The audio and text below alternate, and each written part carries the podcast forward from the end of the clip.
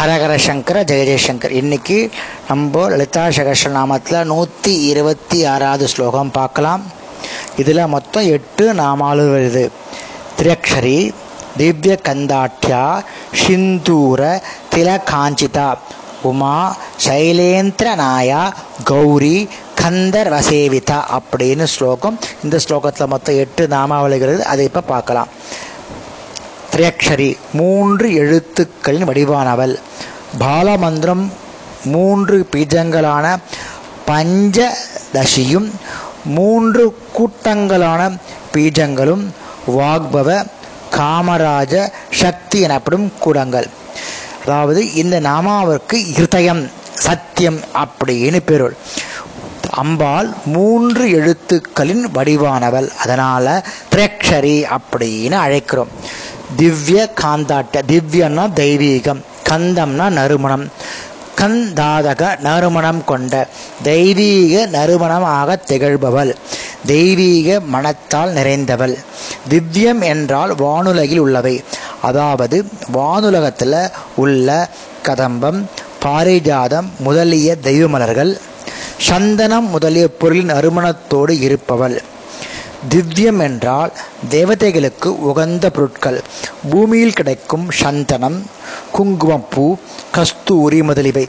இவற்றின் மனத்தால் நிறைந்தவள். அம்பாள் தேவர்களால் சூழப்பட்டிருப்பவள். அவற்றோடு பூமியில் உள்ள அரசர்களும் அவர்களுடைய நறுமணப் பொருட்களின் வாசனையோடு கூடி நிறைந்து இருப்பவள். அப்படின்னு அர்த்தம். சிந்தூரனா குங்குமம். திலகம். நெற்றியிடக்கூடிய பொட்டுக்கு பேர் திலகம். அஞ்சித்த அலங்கரித்தல். சிந்தூர திலகத்தால் நெற்றியை அலங்கரித்தவள். சிந்தூர பொட்டினால் அலங்கரிக்கப்பட்டவள். சிந்துரம் என்ற பதம் சிவந்த குங்குமம் கோரோச்சனை என்று குறிக்கும். திலக ப திலக பதத்திற்கு முன்னுச்சி முயல் மு முன்னாடி இருக்கல முன்னுச்சி இரண்டும் பேர் சிந்தூர திலகம் இவைகளோடு கூடிய அழகான ரூபத்தை உடையவள். அதாவது சுவாசினிகள் வந்து நம்ம நெத்தி போட்டுக்கிட்ட வச்சு பழனும் அந்த திலகம் அந்த சுலகத்தை அதுக்கு பேர் சிந்தூர திலகாஞ்சிதா அப்படின்னு பேர். அப்புறம் உமா பார்வதி தேவி இது எல்லாருக்கும் தெரியும். உமா என்ற சிறந்த பெயரை உடையவள். ஹிமாவானுக்கும் அவன் மனைவி மேனகாவிற்கும் புதல்வியாக தோன்றியவள் பார்வதி. இது தெரிஞ்ச விஷயங்கள். அதாவது அந்த பார்வதி எப்பொழுதுமே பரமேஸ்வரனை பதியாக அடையணும்னு நினச்சிண்டு அஞ்சாவது வயசிலிருந்து கடும் தவம் செய்ய தொடங்கினாள். அதனால் கவலையுற்ற அவ அம்மா மேனாதேவி தன் பெண்ணை தவம் செய்ய வேண்டாம் என்று தடுத்தாள். ஊ என்றால் மகள் மா என்றால் தவம் செய்ய வேண்டாம் என்று தடுத்தல். அதனால் அம்பாளை தடுத்ததுனால அம்பாள் உமா என்ற நாமத்தால் அழைக்கப்படுகிறாள். ஓம் என்னும் பிரணவத்தின் அம்சங்களாக அகார உக்கார மகாரங்கள். இவை பிரம்மா விஷ்ணு ருத்ரர்கள் சூஷ்ம தத்துவங்கள். இவைகளையே உக்கார மக்கார அகாரமாக விஷ்ணு சிவ விஷ்ணு சிவா பிரம்ம அம்சங்களாக உமா என்ற தேவி தோன்றினா அப்படின்னு சொல்ற அடுத்தது சைலேந்திர தனையா சைலனா மலை. இந்திரனை தலைவன் தனயனா புதல்வள். மலையரசனின் புதல்வி.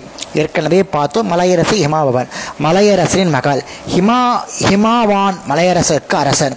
அவளுடைய மகள் ஆதனால் பார்வதி ஹைமவதி கிரிச்சா என்ற பல பெயர்கள் உண்டு. மலையை ஜடமா மலை ஜடமானது. தேவி சைதன்யமே வடிவானவள்.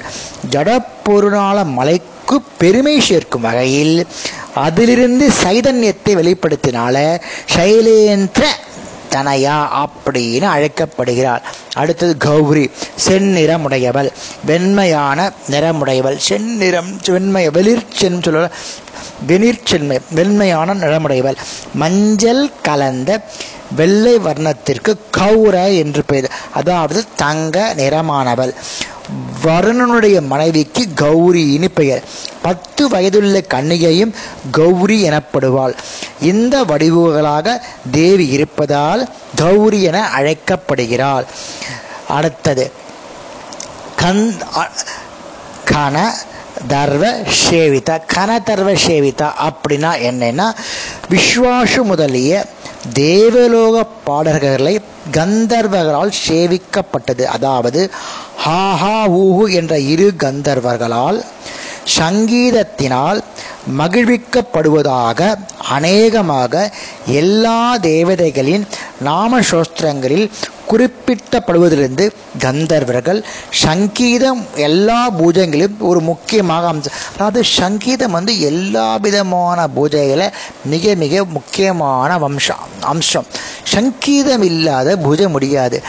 பூஜம் பண்ணி முடித்த பிறகு சங்கீதம் ஒரு சாமவாத கானம் பண்ணுறது கண்டிப்பாக உண்டு. கந்தர்வ என்ற சொல்லுக்கு குதிரை என்று பொருள் தேவியின் குதிரை படைத்தலைவியான அஸ்வாருடவரால் சேவிக்கப்பட்டவர்கள் யாரு? லலிதாம்பிகை இன்னைக்கு இந்த ஸ்லோகத்தோட நம்ம முடிச்சிருக்கோம். நாளைக்கு அடுத்த ஸ்லோகத்தை வரக்கூடிய நாம வரையில் பார்க்கலாம். ஹரஹர சங்கர ஜெய ஜெயசங்கர்.